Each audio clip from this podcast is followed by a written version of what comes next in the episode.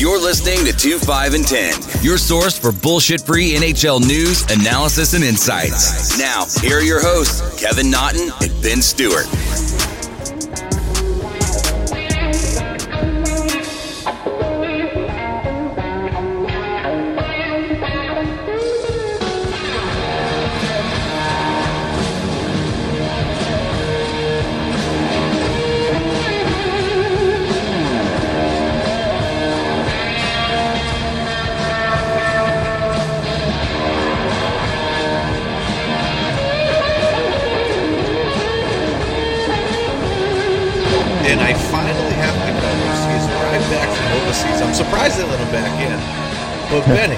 Welcome back. How was it? Give everybody a nice lowdown. First time, long time, right? That's what they Um, always say. no, I mean it was great. I mean, not to be away from you poops and not to be away from talking hockey. That was one of the things I missed the most. But yeah, I was in Greece for just under a month.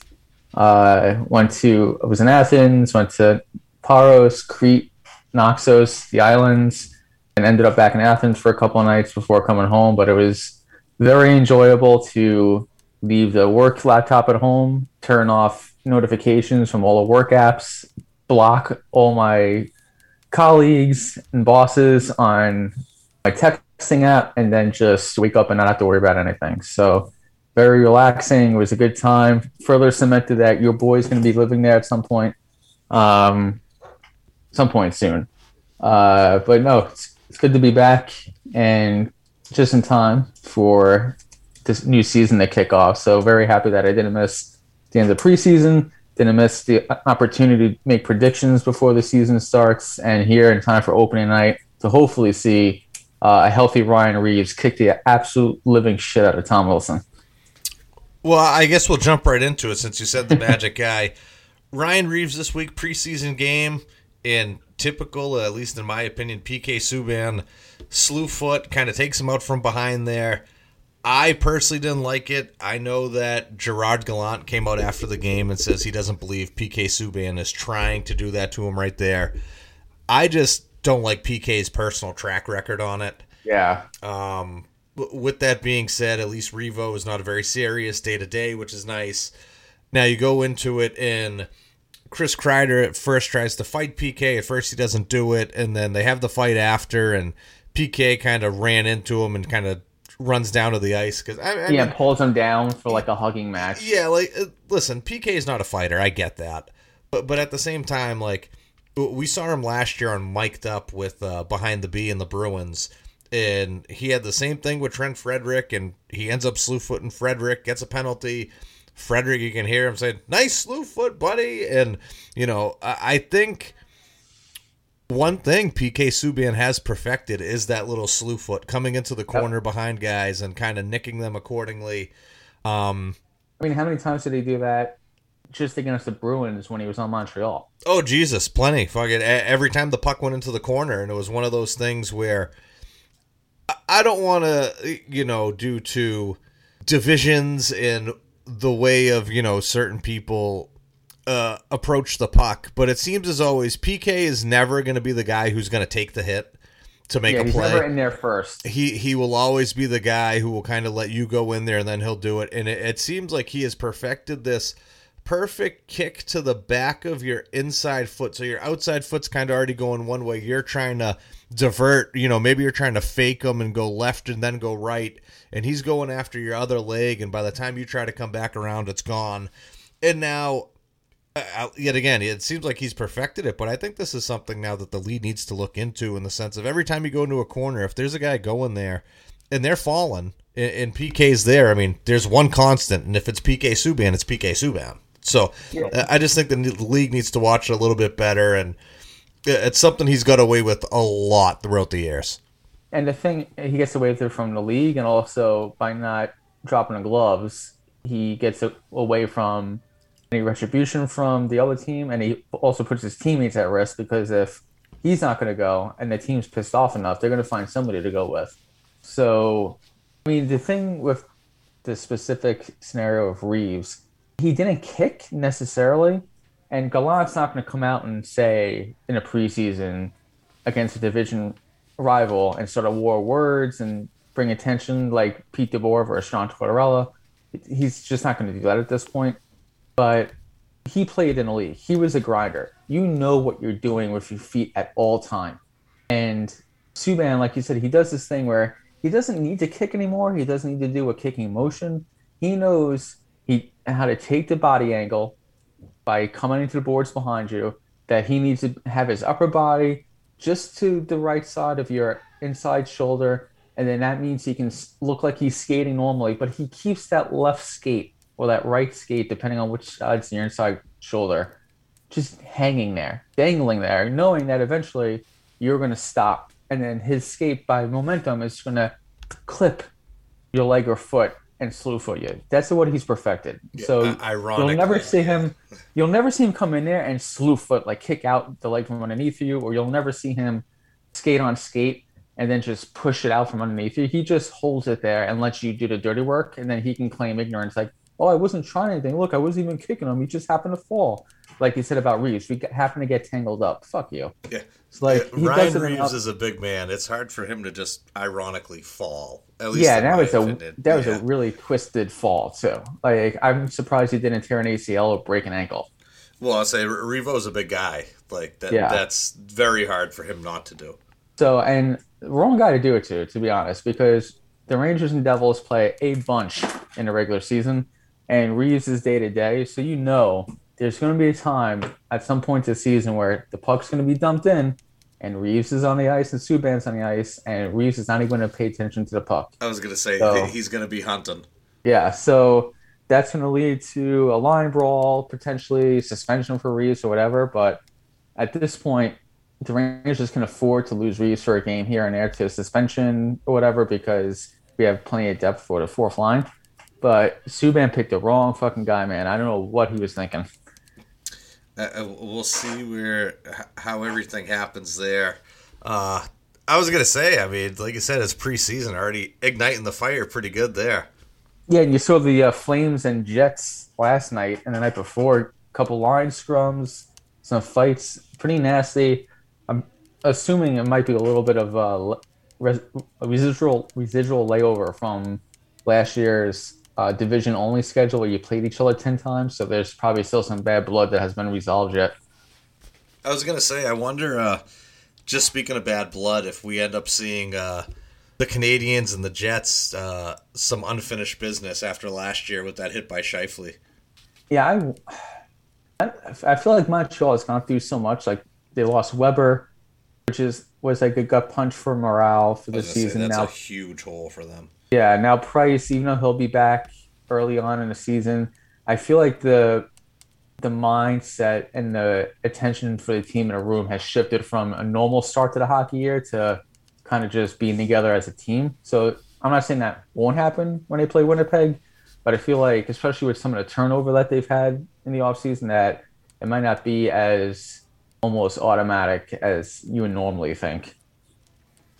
Yeah, I'm uh I'm extremely curious how all this is going to finally play out from last year to this year. Kind of, you know, going back to the original divisions as opposed to the COVID divisions from last year. So yeah. we'll see if there's anything that lingers. Um, and I know, so this episode, we're going to be doing our divisional predictions. We're not going to be doing a massive team by team preview necessarily.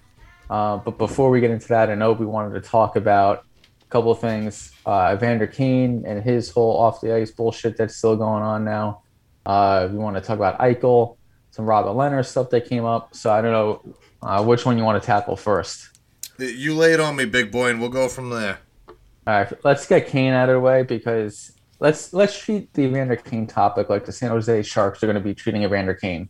Let's just get through it and move on. All right, uh, Evander Kane uh, wife comes through with the allegations that he bet on hockey.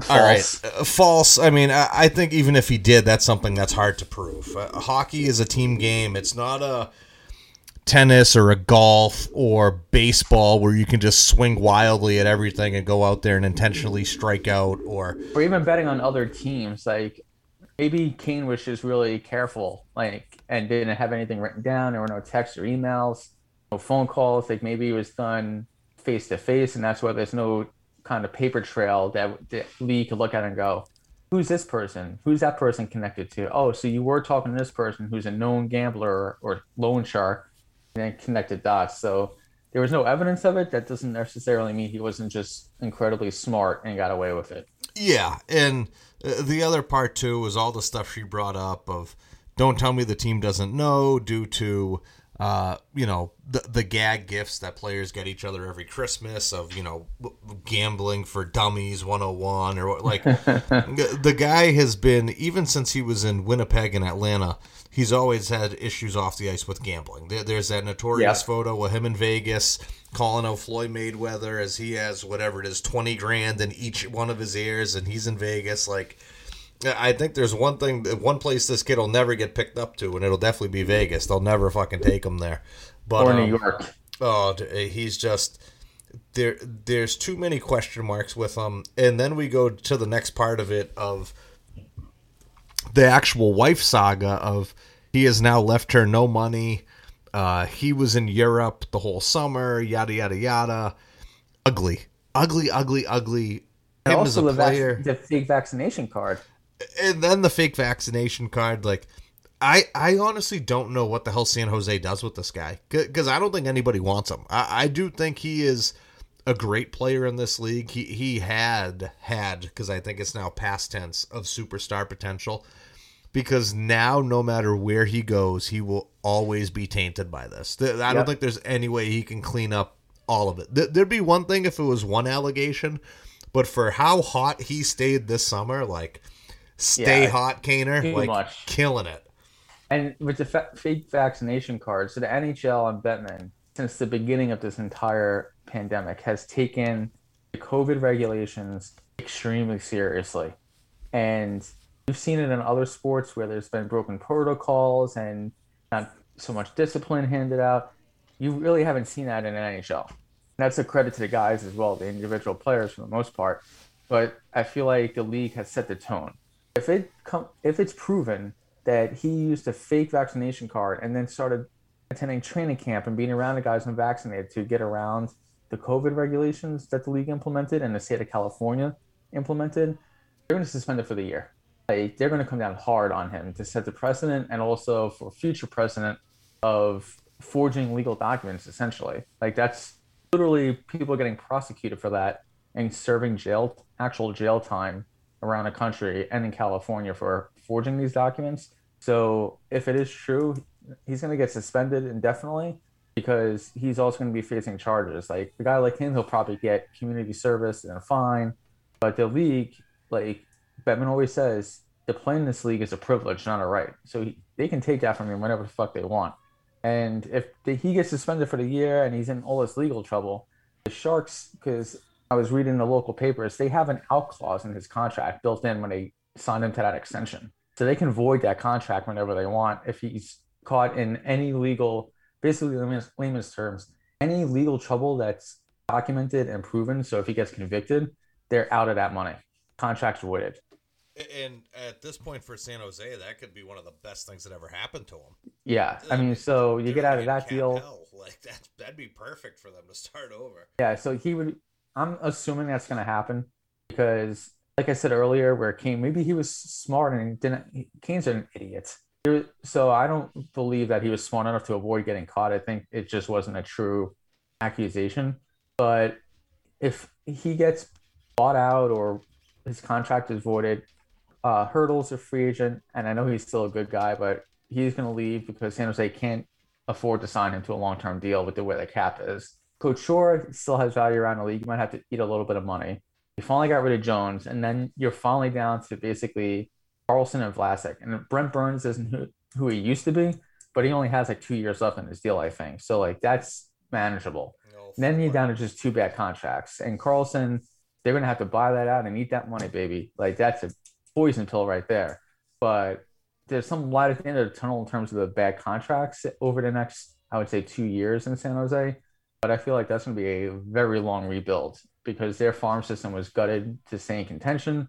They've been drafting late in the first round for a decade, and the cap situation, their pro their NHL level is going to be basically in ruins for like five years. So they had a long, very sustained, good run. It's a shame they never got over the hump and won a Stanley Cup, but the Grim Reaper comes from every, for everybody in the Cap League. So yeah, I mean, t- just looking at San Jose, four years left on that Burns deal at eight. Four years. Of uh, Vlasic, five years left on his at seven.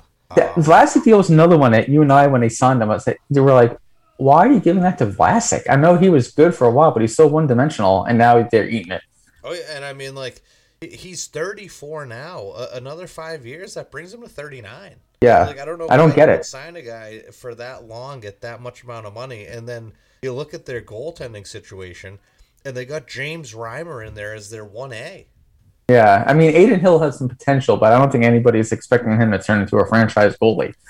No, they are they are in for a world of hurt. Uh, like I said, I've always respected as to how long Doug Wilson kept that team in contention for, and you know, there was certain. I think he needs to go, man. I I have to agree. I know at certain parts throughout the late '90s and 2000, you know, early 2000s, where he was bringing in the talent. Uh, they had chances at going to the cup, and they they never kind of made that complete and utter jump. And I mean, you'd think after they got away from Thornton and from Marleau, they would know to look at these things and be like, all right, well, guys have kind of gotten a little bit older. You know, we should stop with these long term extensions but like that is not the, the Karlsson and Vlasic ones are the killer ones. Like if they didn't have those two in the books, and you're looking at Couture, who still has value around the league, and Burns, who four years is a long time, but I feel like if he ended up being a third pair right hand shot power play specialist in the last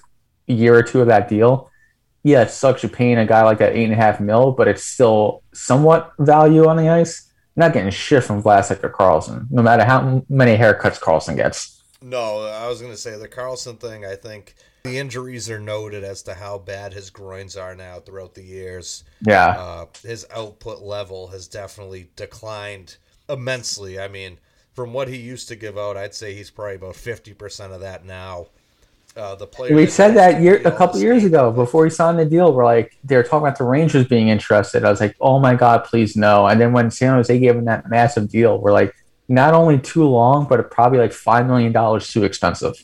Yeah, I just I understand the move why, why San Jose made it at the time, and they thought that they still had that upper hand in the sense of that core was still there. Yeah, they just had went to the conference final. Mm-hmm. But no, I, I I think it's over for them. Yeah, talking about another team that's over. Again, we're going back to the Eichel situation in Buffalo. So the new most recent news is again Buffalo is still not letting him get the surgery that he wants, but it seems like uh, after Eichel fired his agent and brought in uh, Pat Brisson, that a resolution is coming pretty soon because according to some reports, Kevyn Adams, the GM of the Sabres, has reached out to interested teams and said give me your final best offer and we'll make a decision soon. So it looks like probably before the start, potentially before the start of the season, there might be a move done, but I would assume by the end of this month that Eichel is going to be traded. Um, the team's interested, uh, reportedly, the Rangers, the Flyers, the Flames, the Ducks, uh, and the Kings. So maybe there's a dark horse in there. Who knows?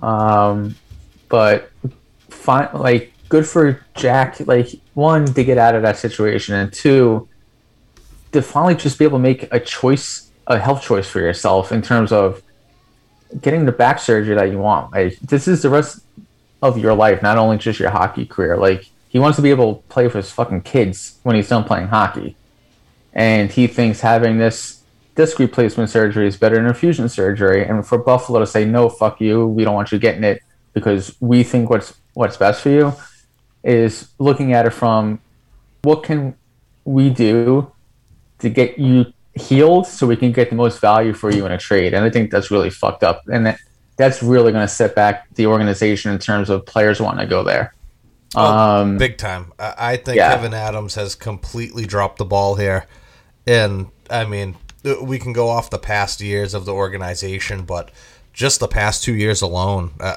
this guy has completely brought this place to a completely different level. I, yeah. You're not going to sign anybody. Nobody wants to go there. That trust between player and GM or team is completely gone now. yeah, there's no I wouldn't trust them. That. No, absolutely not. And, and now you're looking at it like Buffalo currently at 63 8 on the cap, so They have 17 6 available. So they're just above the floor at 60.2. And uh, I don't think they're going to use any of the projected cap space in the sense of no one, absolutely no one is going to want to go there. They're going to have to rebuild this team through Rasmus Dahlin in these new picks. They they just end up getting the number one overall pick in Owen Power. Uh, but you like, know what is interesting about the Dahlin deal? He took a short term deal. I I agree, and I think that's another way for him to kind of just like get we'll out of there. What ends up happening? Yeah, I just I don't know at what point it like we've heard other people talk about it. Uh, I've heard Spit and Chicklets talk about it. I've heard Missing Curfew talk about it. Where there's been times where you feel pressure by the GM and the team doctor, and you go and you take a surgery just to kind of bounce back. Yeah, this is more than you don't want to rock surgery. the boat. Yeah, this is more than just that, and I think me and you can both agree. I think that Jack Eichel he's not Connor McDavid, but he's a generational talent. You don't just stumble across a Jack. Yeah, when he's healthy, he's a top ten player in the league, like player, not center. Like you can build around Eichel and win a Stanley Cup if he's in the right situation. Correct. And now that this team is going to tell him how he should take care of his body, how all these like like at what point does it not become team versus player and it's just whatever's in the player's best interest. Like to me, well, I just think like, that's the crazy part. Yeah, I mean, you got to take care of your your guys, right? Not yeah. only for the current guys, but for your reputation. If Mika Zibanejad was in the same situation and had a neck issue, and the team, the Rangers said, "Oh well, we, just because we have so much invested in you, we would like you to go with the surgery that's been proven." And Zibanejad says, I prefer this one because of the long term benefits that I might get compared to the fusion surgery. For the most part, there might be a language added to the contract, like a renegotiation to cover certain mm-hmm. uh, negative outlooks. But I feel like the Ranger organization, like, say what you want about Dolan now starting to get more involved. But I think the Rangers, the Bruins are there as well. Um, the Golden Knights have proven it so far in the league. There are a handful of others those are organizations that take care of their guys. Yeah. And that's how the normal situation I feel like would work out. Like they would okay, instead of causing a rift, instead of causing a problem, instead of causing a division in the locker room, we'll let you get to surgery. There might be a compromise on who performs the surgery. There might be a compromise on language in a contract, but there's a compromise. I've never seen, as much as I can remember, because I had plenty of time on my 10 hour flight to think about it team basically refusing to let their play, star player, their franchise or their captain, get the medical treatment he staunchly prefers at all. Like there was no negotiation. There was no talk about even offsetting language. Nothing. They're just like, nope. Either do what we want, or you're gonna have a fucked up neck next year. Like this guy's been neck pain every day, severe neck pain, debilitating, for months and months and months now because the Sabres refuse to let him get a treatment. I don't get it. And the other crazy part about it too is throughout the summer, at least originally, we were hearing about the Jack Eichel sweepstakes. Who's in on it? Who, who's getting Jack? So on and so forth. And now it's gotten so ugly that teams are saying we're not doing anything without his medical records. No, nothing yep. at all. Like we're not. The even, shared it. Yeah, they had to at that point because it's like, how is it this bad? how is it he's on one side of the fence and you're on the complete other? Like like you said, it's not like you're both climbing the same time and one got to the top a little bit quicker. This was a complete and utter shit show between the two of them. And, yeah, and apparently when they looked at the medical records, according to the Athletic, most teams and team doctors looked at it and are like, "Yeah, we're comfortable that he'd be okay long term. Like he'll recover from it." I, so, I just like with the Olympics and everything coming up. If I'm Gary Bettman. Listen, the, the NHL usually does not bend to the Olympics. We, have seen that in the past. They finally did this year. We have the Olympic break set up.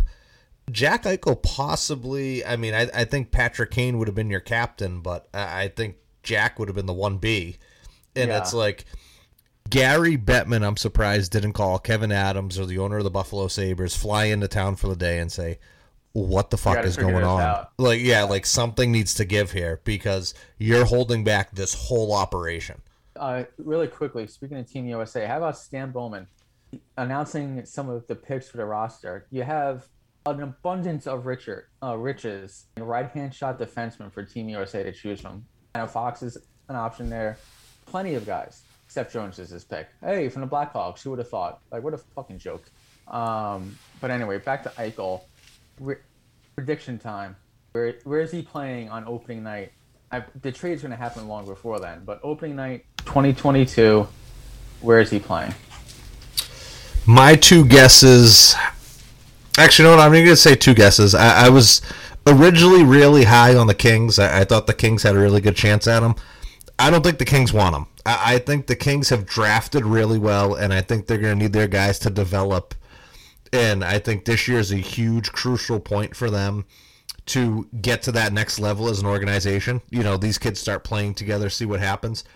If this was the Kings currently at about two years, where they could kind of see which one of their prospects were taking the leaps and things like that, I think then they'd probably be your prime trade target. I think where they're going to go is Calgary. I, I see okay. Uh, Johnny Gaudreau possibly going to Buffalo. I, I, see a lot of things that could possibly exchange hands here. Calgary is one of those teams that has needed a guy. Um, you oh, know, ain't that? I, I, think Sean Monahan's good. I don't think he's Jack Eichel. Yeah. But but I but I don't see Sean Monahan going back. I see Sean Monahan staying in Calgary. I think Jack goes up there. I think Jack Tkachuk Monahan kind of changes your output a little bit, a little different bit of a look. McDavid, huh? I, I think that would uh, spice up the Battle of Alberta a little bit. No. Yeah. Well, I want to stay within the same division, and I know if you're you have limited resources, this team should probably focus on fixing their back end a little bit. But I feel like they're in a position where it's Jack Eichel. If he's healthy, even if he's 80% of what he was before his neck treatment, he's still a top 10 center.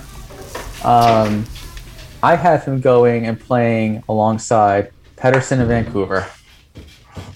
Really? Okay.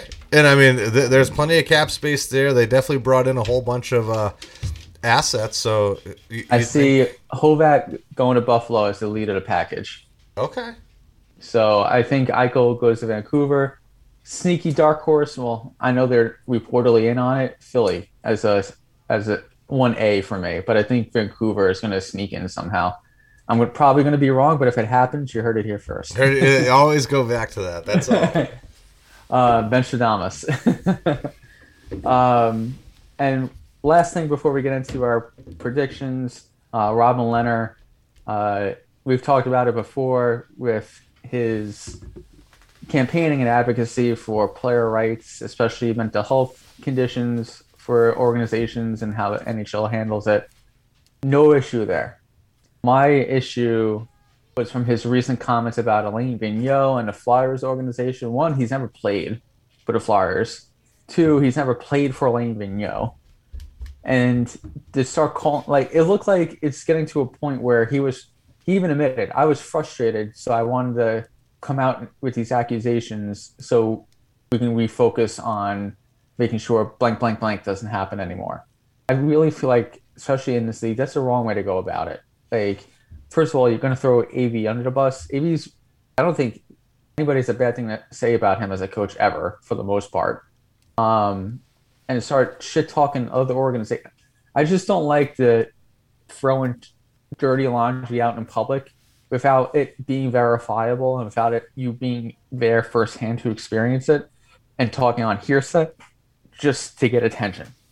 Whether it's for a good reason or not. I just don't like the approach there. And when that all came out, I kind of looked at it as like a very selfish way to go about it because now he's trying to it almost comes off like only I can change this league for the better, and no one's paying attention to me. So let me just say outrageous shit so people give me attention again, and then I can talk about what I want to talk about. And for a week there in Vegas, the talk wasn't about the upcoming season.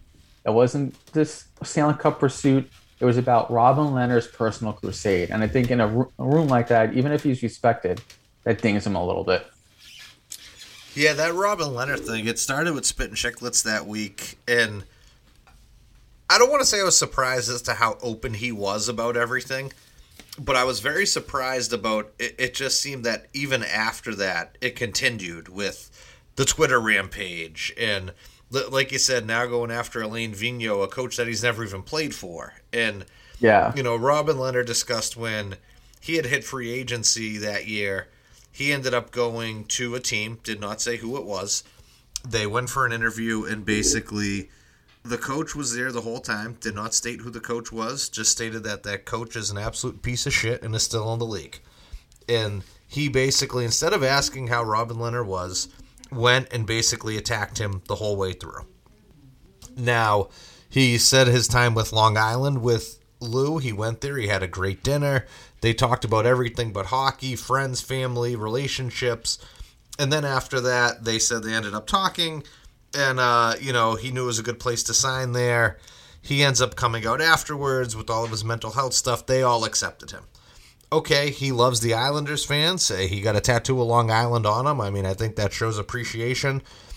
I like you said. I think for his mental advocacy, he's done great. We'll, we'll get to Carey Price next because we're already on this guy. But to go on topic while still a player in this league because I think that's the other part too. It's not like he's retired; he's still a starting goaltender in this league. To go after another team's head coach the way that he did, yeah, I I don't want to say it's unforgivable. I just think that for a guy you never played for, I don't think you should make those accusations. I, I think if it's an ex player of his, okay. But I, I don't think coming from you, it's good. Because what he's saying with prescribing painkillers and sleeping aids and all this yeah, that doesn't come down that doesn't come down to a head coach. That comes down yeah. to an athletic trainer. That comes down to a team doctor. That comes down to what does a head coach know? What does a team gm know? What do the owners know? And that i think is the thing that is scary. In sean avery's book uh, he said at one point he was playing with the Rangers. He took a puck in the face, had a broken nose, had to fly back to New York for something, and the athletic trainer in New York, uh, I believe he said, gave him two Percocets. One yeah. was for that night of the game that it had happened, and one was for the next day for his travel day. And Avery said, I can't tell you as to how bullshit I was that the pain I was in and I was going to be flying, going to different pressures and everything else.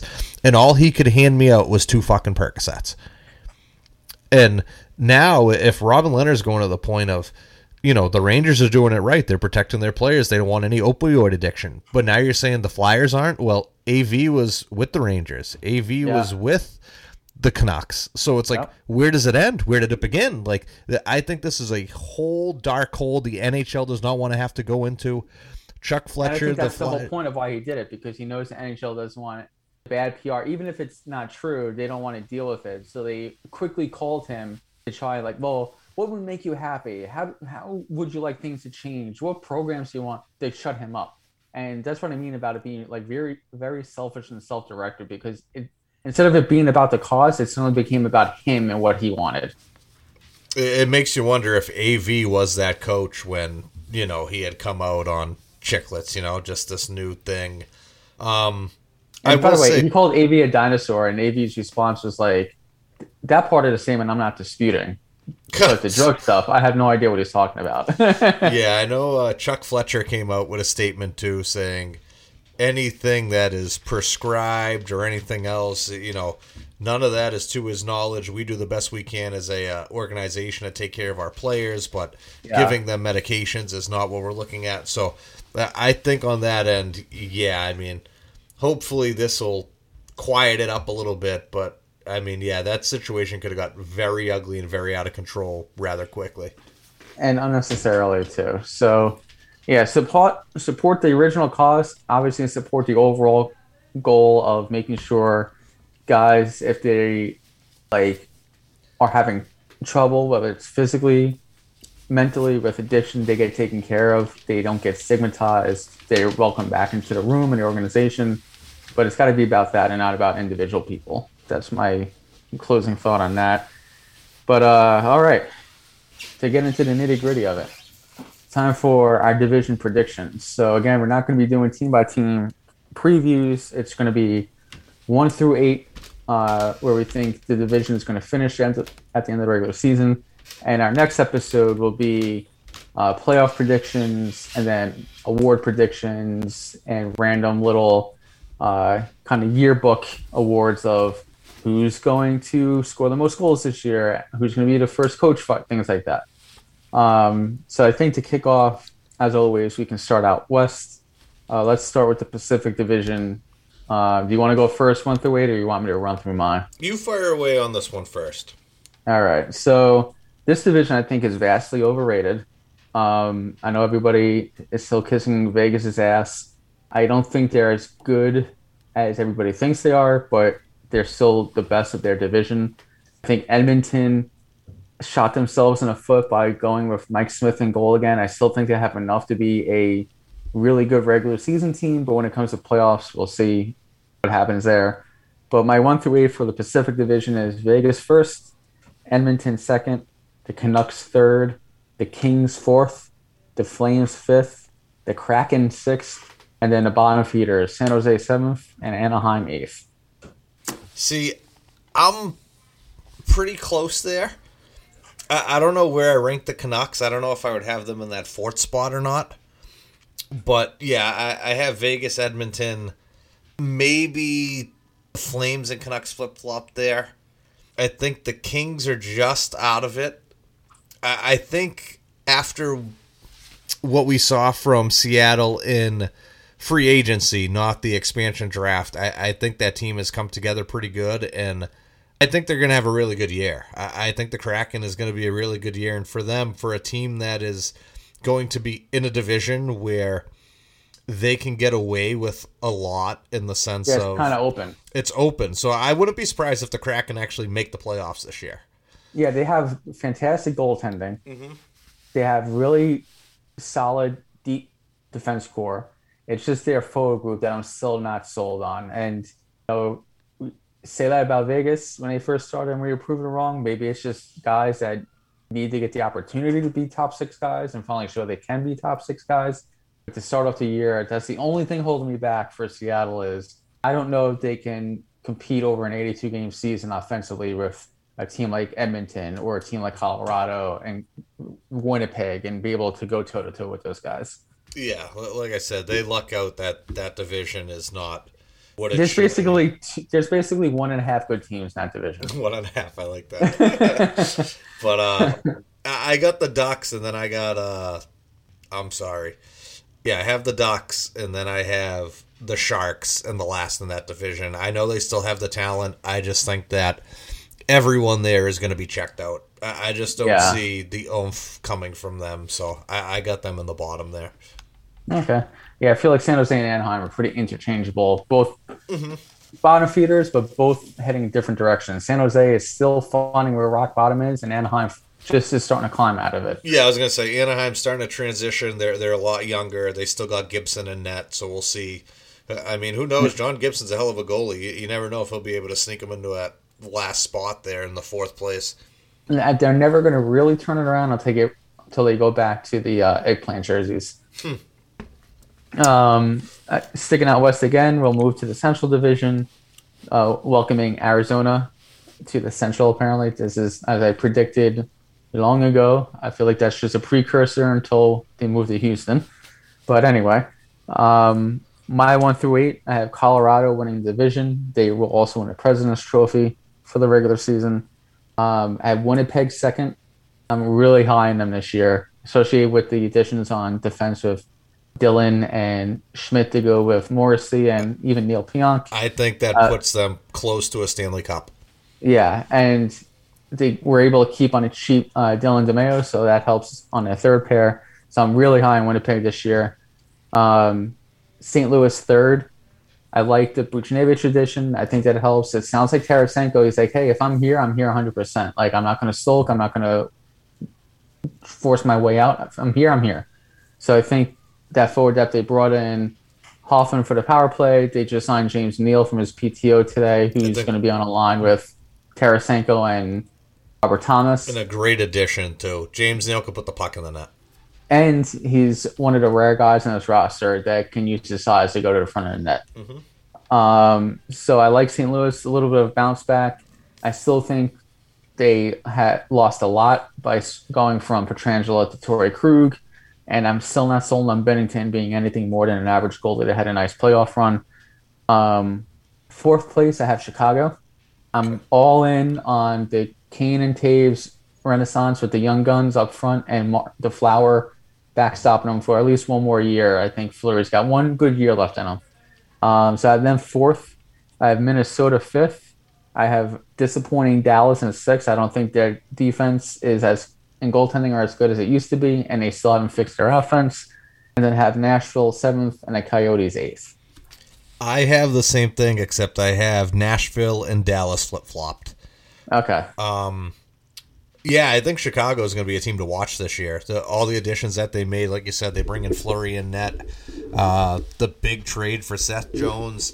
I think this is a year for Chicago. If they're going to win a Stanley Cup, this is the year. Th- this is like their one and done chance. Because if Fleury leaves, I don't think they have the same chance that they did.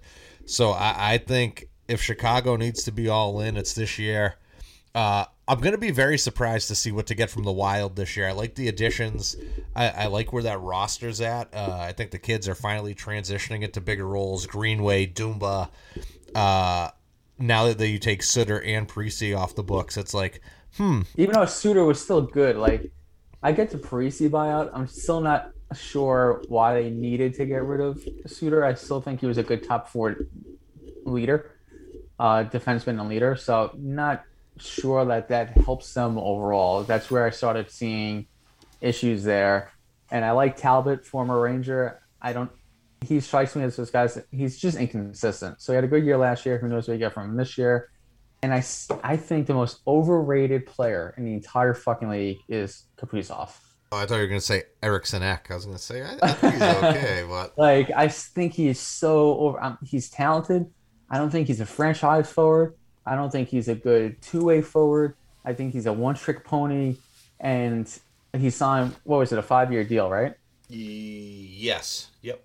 And I told you by the end of year three, he's going to be back in Russia. That, that was my hot, hot take on that deal. Like I think he's just so overrated because Minnesota was so boring for so long that they finally got a guy who can make some highlight reel plays. And everybody's like, "Holy shit, he's Pavel Bure." Now, a question that I, I was asked the other day, and I heard it was asked on other podcasts, is do you think the Colorado Avalanche could have a Hart Trophy winner, a Norris Trophy winner, and a Calder winner, and MacKinnon, Makar, and Bo Byram? I could see two of them happening. I don't think Bo Byram is going to be the top rookie. Like he's a he's going to be in a running. I just don't see him as the rookie of the year unless he's unless somehow he ends up on that first pair of Makar and then just like jumps into that role and grows into it, then I can potentially see him because then he'll start picking up some points playing with Makar as well. I just don't see him there yet. Just although apparently, like he makes his debut and everybody wants to fucking fight him. Like kid's just pl- doing his role in front of the net, everybody's dropping a glove. So apparently he's doing something right. Yeah, I was gonna say, yeah, he's sticking to his game, not changing. So so that's good. Um, like like you said with Winnipeg too, I really like Winnipeg this year. I think that could be a I think that could be a Stanley Cup winning team, especially when it comes to depth at the end of the year, where you got to be a little bit bigger, a little bit stronger, a little bit more nasty, go, going through the uh, the white north there. And Scheifele's just got to keep his head on his shoulders. Well, yeah, exactly. Scheifele just can't kill anybody, and he'll be fine. um, moving east, we'll go with my boys first, the Metropolitan Division. What a fucking uh, division though to pick, huh? Yeah, like you can pretty much you can see seven of the eight teams winning the division yeah. if everything went right for that team. Mm-hmm. Um, so the order, I think this was the hardest order to pick because you can talk yourself into anybody being leapfrogging this team and then this team falling down. I promised myself that when I saved this on my phone, I wouldn't make any more edits. And then, of course, Crosby had to come back to practice today, like two months earlier than ruined expected. everything. And I'm like, okay, so if he's back by the time like the first week of the season, it kind of changes things for me. Even though Malkin's going to be out a while, I was, I like, I thought Malkin was going to be out, and I thought Crosby was going to be out for two months of the year, and now he's already back at practice. I'm like, motherfucker. but I'm going to stick to it. I'm going to show some conviction. At some point, fall the time's going to have to start slowing down. Said the said the kid, and I think this is the year where it's going to start. All right, because anyway. I had I had him hitting him last year, so I, I was wrong yeah. last year. um, so my one through eight, I have the Islanders winning the division. Me too. Okay. I have Carolina finishing second. Okay. Even though they lost Dougie Hamilton, I think their defense core is going to take a big step back. Even though I like Slavin and Pesce, I think they're not as good. They're not guys who carry your defense core. No. I I like the Andersen, even though his, the poor poor fella uh, with his current injury. Um, I think he's a massive upgrade over Peter Mrazek. Oh, like, huge, huge. Like I know Mrazek has his moments, but Freddie Andersen is a solid number one goaltender. Peter Mrazek is a decent one A. So I think that's a good swap there for Carolina. So I have them finishing second. I have the New York Rangers finishing third. I keep looking at this roster and keep looking for holes. Yes, yeah, some of the young guys might not pop off. But you look at Shesterkin in goal, I think he's ready. You look at the defense core, you have the Norris Trophy winner. You have Jacob, Jacob Trouba on your second pair. You have a solid veteran of Patrik Nemeth on your third. You have Andre Miller, Ryan Lindgren. You have a bunch of kids in Hartford that this preseason made it difficult. If Zach Jones and Braden, uh, Brandon Schneider should have been on his team if there was spots, and they're starting off in Hartford. So you have depth there. Up front, you have the first line of Lafreniere, Zibanejad, and Kreider. Kreider is going to his, the right wing for the first time in his career, but he says it doesn't matter. Your second line, Panarin, Strome, and Kakko. Third line is Goodrow, Chytil, and Vitali Kravtsov. And then your fourth line is Sammy Blais, who's had a really good preseason. Uh, Morgan Barron or Kevin Rooney as your 4C. And then Ryan Reaves on that fourth line. He's not going to be every game player. So then you'll probably have the majority of the season is Blais, Rooney, and Barron as your fourth line. Three big, fast fourth line penalty killers. The best fourth line Rangers have had since the Brandon Prust days, I think. So you keep looking at this, and then you have Gallant behind the bench. Like, there really isn't an issue. The only issue I could see is if for some reason Kakko and Chytil don't develop for another season. Then you start questioning things there in terms of depth. But Kakko has come into camp, and in preseason, he is extreme much so much faster than he was in his first two years. Like it's noticeable. Like he's pulling away from guys and creating breakaways just on his speed. That never happened. Um, his two-way game developed last year, so I see him on the right side with Panarin and show him he's going to rack up some points. Lafreniere is or okay. I'm going to preface this by saying it might not show up in a point total this season, but Lafreniere is already the best forward the Rangers have through this preseason on the, on a roster. Better than Zibanejad overall, better than Panarin overall. He's going to have a monster year. I think he's you're looking at 25, 30 goals, 40, 50 assists. Like he's been a monster in training camp and preseason. That's my big prediction for the Rangers is Lafreniere has a year like that. So I, that's why I have him finishing third. And that, I know there's a mini season preview. Uh, I have the Devils fourth. I'm buying in. I like the uh, addition of Hamilton. I think Hughes is going to take a step forward. They have some good young players up front. I have Washington finally starting that slow age decline, having finishing fifth competing for a wild card spot. I have Pittsburgh sixth, kind of in that same boat, not too far out of the playoffs.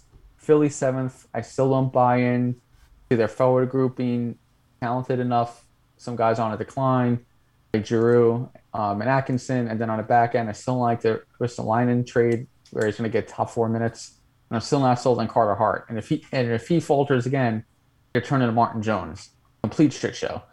Um, in the last place, the Blue Jackets, through no fault of their own, kind of in a quasi rebuild, and somebody's got to finish last in this division.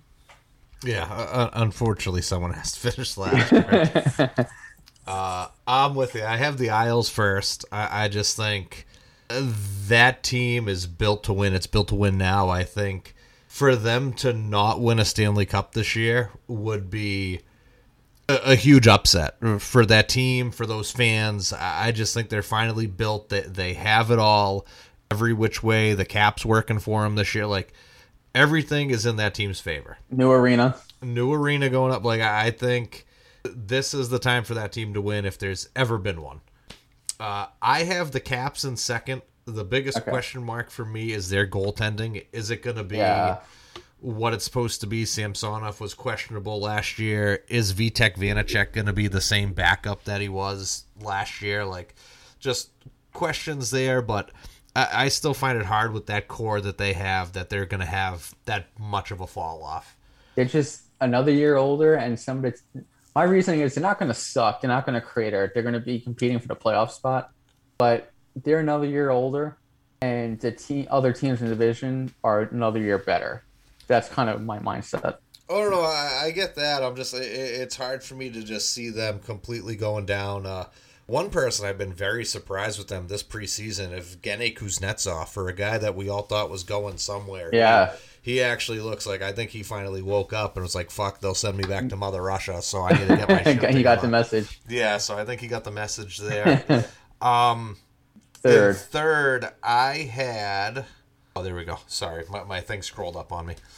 I still had the Pittsburgh Penguins there. It was hard for me to I don't like the team. I don't like anything, but I, I just don't think at this point I can bet against Sid and Malkin. Just yeah, just that's how I was with the Patriots every year. I'm like until proven otherwise. that, that's just yeah, that's the way I feel about them. Fourth, I have the New York Rangers. I, I like you said, I think it's hard to find a hole in that lineup, and with all those kids that actually played last year, it's not like LA where this is the first year and we'll see what next year brings. I think they all have an extra year development under their belts like you said, Lafreniere looks really good. We've seen them in a couple of preseason games.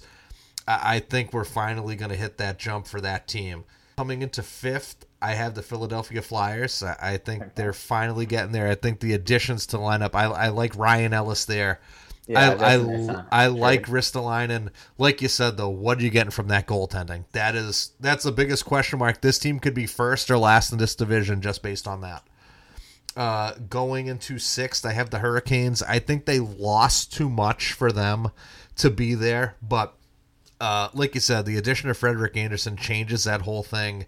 And the other part too is Rob Brind'Amour is a coach that you want to play for. Yeah. So I think that that makes them uh, probably a dark horse in that sense, where I don't know if any other coach it could make you want to run through a wall for him every day. Like I think there's players coaches, but I think that that's the guy that will make you jump up another step. I have the. Can I say this division? Oh, it's a nightmare. It's, it's a nightmare. Division, the division with the best coaches in the league because I know you have Cooper and Quenneville in the other in your division, but you have Trotz, you have Brind'Amour, you have Gallant, you have Laviolette, you have Mike Sullivan, you have Alain Vigneault. Like yeah. one through eight, probably the best coaching in it in the league, division wise. Yeah, I think it's I, I I don't like your division. I wouldn't want to play in it. That's for sure. Um, going into seventh, I have the Devils. I, I know you had them in a different place. I bought into them last year, and yeah, you got they, burned. I got burned, so I'm not going into the fire. I don't get me wrong. I think Tom Fitzgerald has made a lot of really good moves here.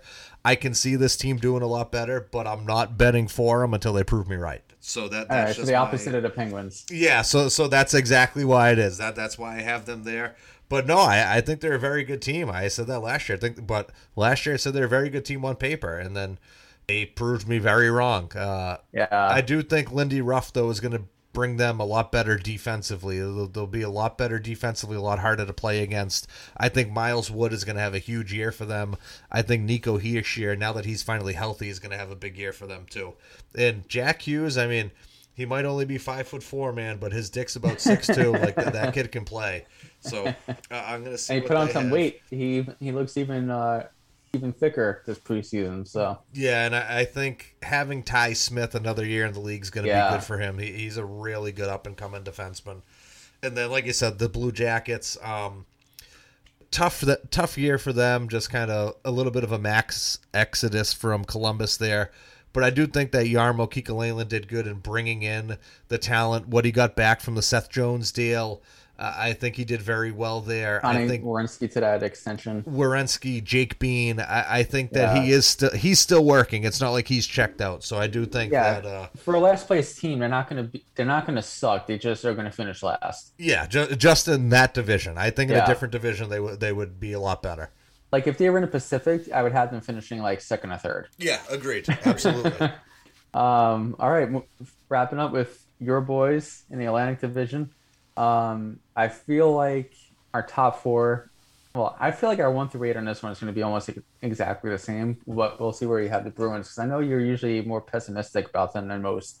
Um, but first place, I have the Tampa Bay Lightning. Yep. I think even with the losses uh, on their in their forward group, some of the young guys are ready to set up. Ross Colton, Matthew Jost. I think those guys are ready to kind of fill that hole, and I think they're just too talented to just slip down the standings one or two spots over the course of a regular season. Seven game playoff series, some of these teams would be some good competition, but regular season, I still think they're a class of it.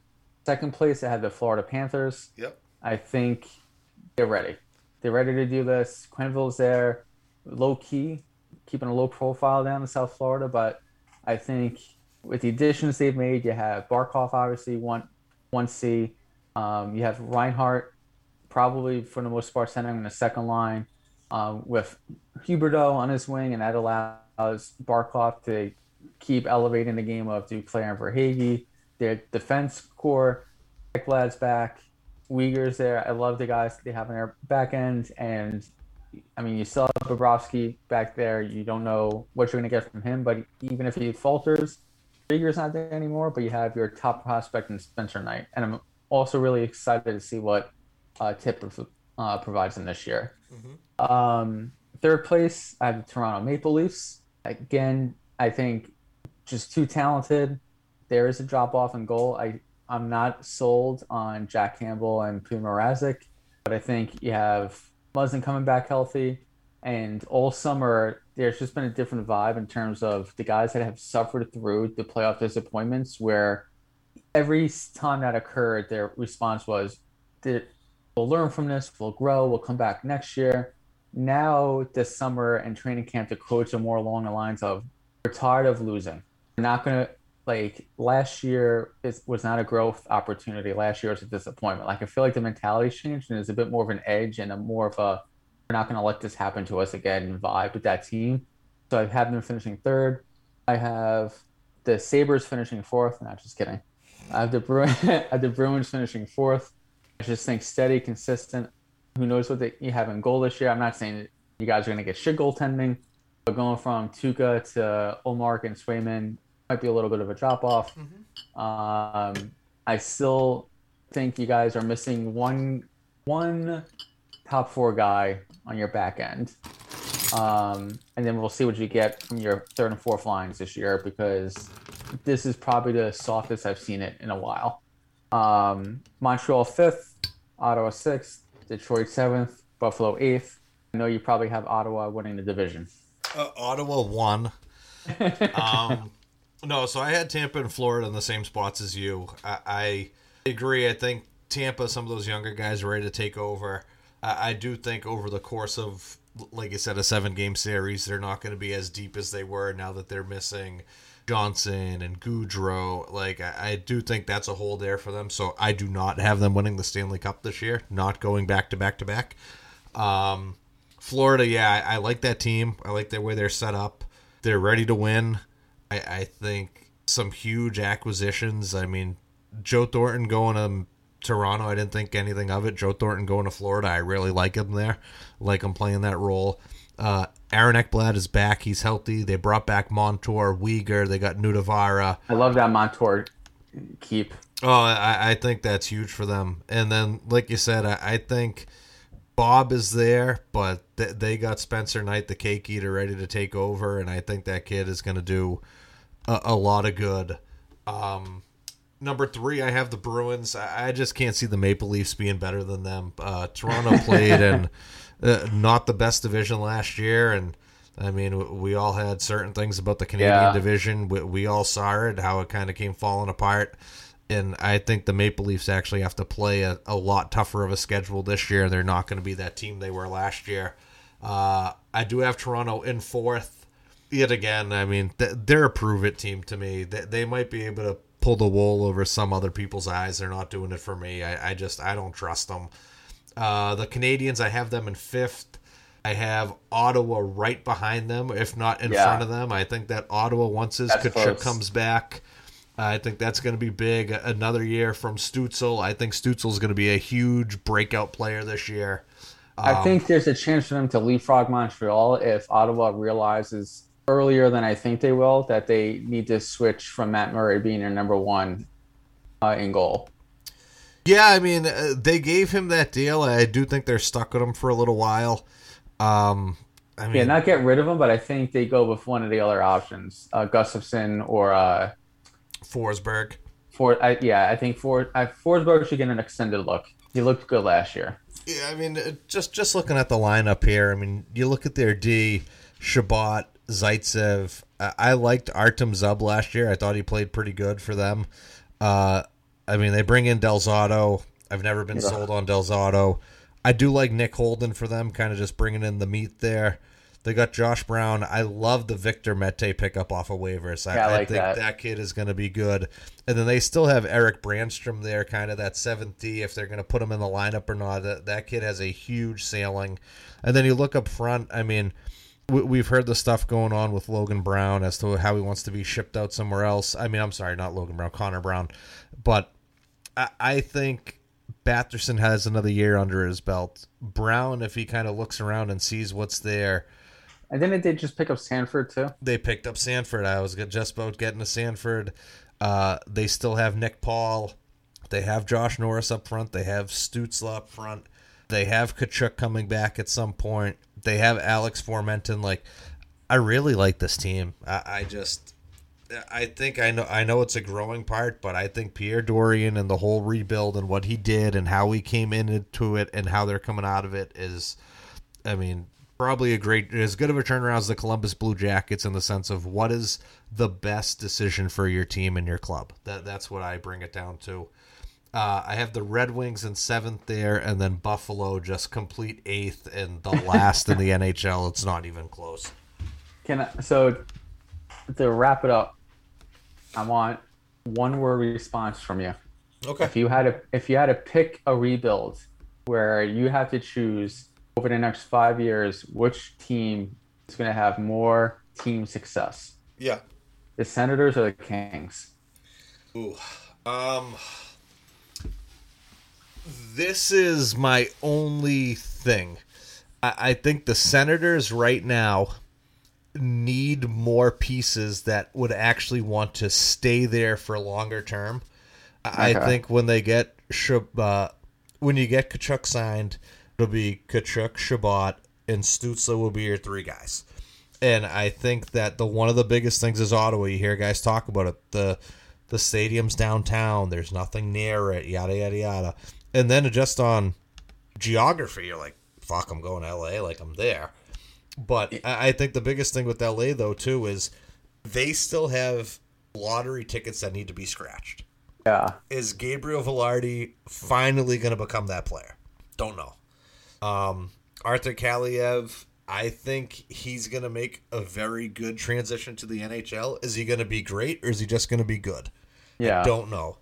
Quinton Byfield, I know a lot of people have been sold on him. Uh, I know currently he just went out on IR with an injury, accidental injury, but like I still have not seen him develop. You know what I'm saying? Like I, have seen him play, but I'm not blown away.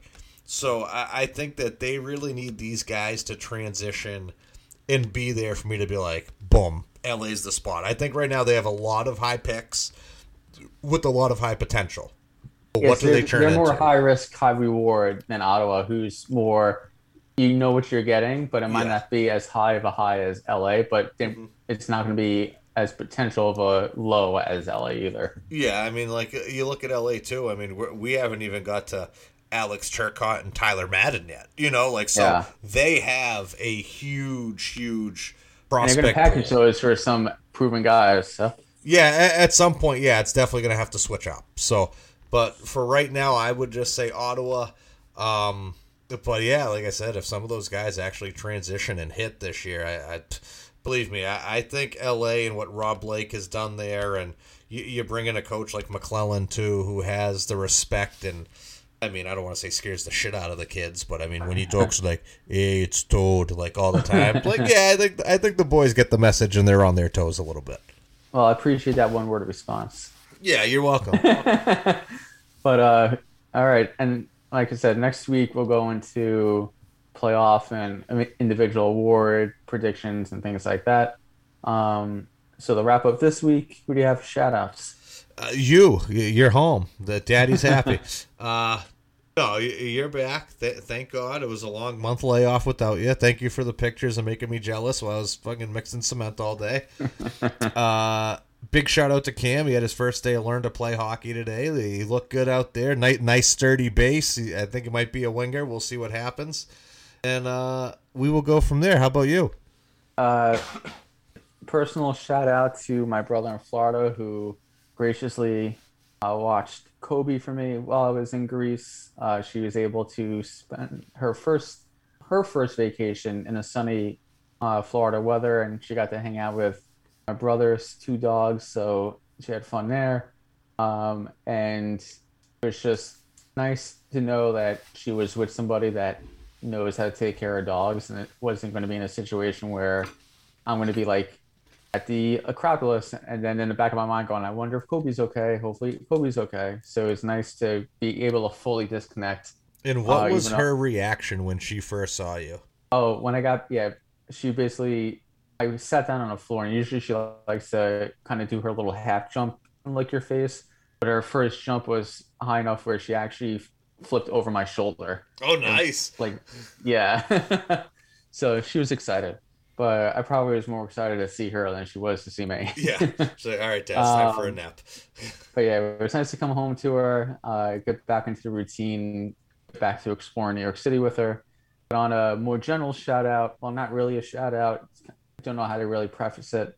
While I was away, the whole situation with uh, Jimmy Hayes and what happened with him, and just thinking of his wife and his kids, and uh, even though they'll likely never hear this, the guys at uh, Missing Curfew um, so real sh- real shit news to see while I was away and see how it's impacting Updog and uh, Shino. So uh, I know you and I never. I don't think you mentioned me Hayes, but I never met him. But just to see the reaction from the hockey world to the news kind of just shows you his true colors. Yeah, I mean, I, I met Jimmy once in passing. A quick, hey, how are you? Blah blah. I never had the interaction that the other guys do, but yeah, just hearing all the stories and everything like that. Um, huge loss for a lot of the guys around the hockey community. His wife Kristen is an absolute rock star. Um, if you guys have Instagram, if you following follow her, raising Hayes, her with the two boys, and just with everything going on, she seems to just be taking everything in stride and being so strong about it. So, hats off to her. I don't know how I'd react if I lost my significant other in Big Red, and you know now I am the ultimate caregiver for the children. So she looks like she's doing a uh, she, just an absolute rock star. So hats hats off to her. Yeah, I just want to be able. I know it's a few weeks past at this point, but like you said, I was overseas. We weren't recording, so I wanted to take the opportunity at the end of our first episode back to uh, just at least acknowledge it. So. All right. Well, ladies and gentlemen, like Benny has already prefaced for us, next week we'll give you a little bit more in depth as to certain trophies that we're going to be looking after this year. Who is going to win that chalice in the Stanley Cup? Where will Ben record next week? Like, there are certain things that we just don't know, but we will find out as they happen. Which uh, strange woman's apartment will he log into Skype from? I was gonna say it is a beautiful thing when he can just go anywhere and all these things will happen. So as always, everybody, thank you so much for listening, and we will talk to you guys next week. Benny, hit him with it. First one back.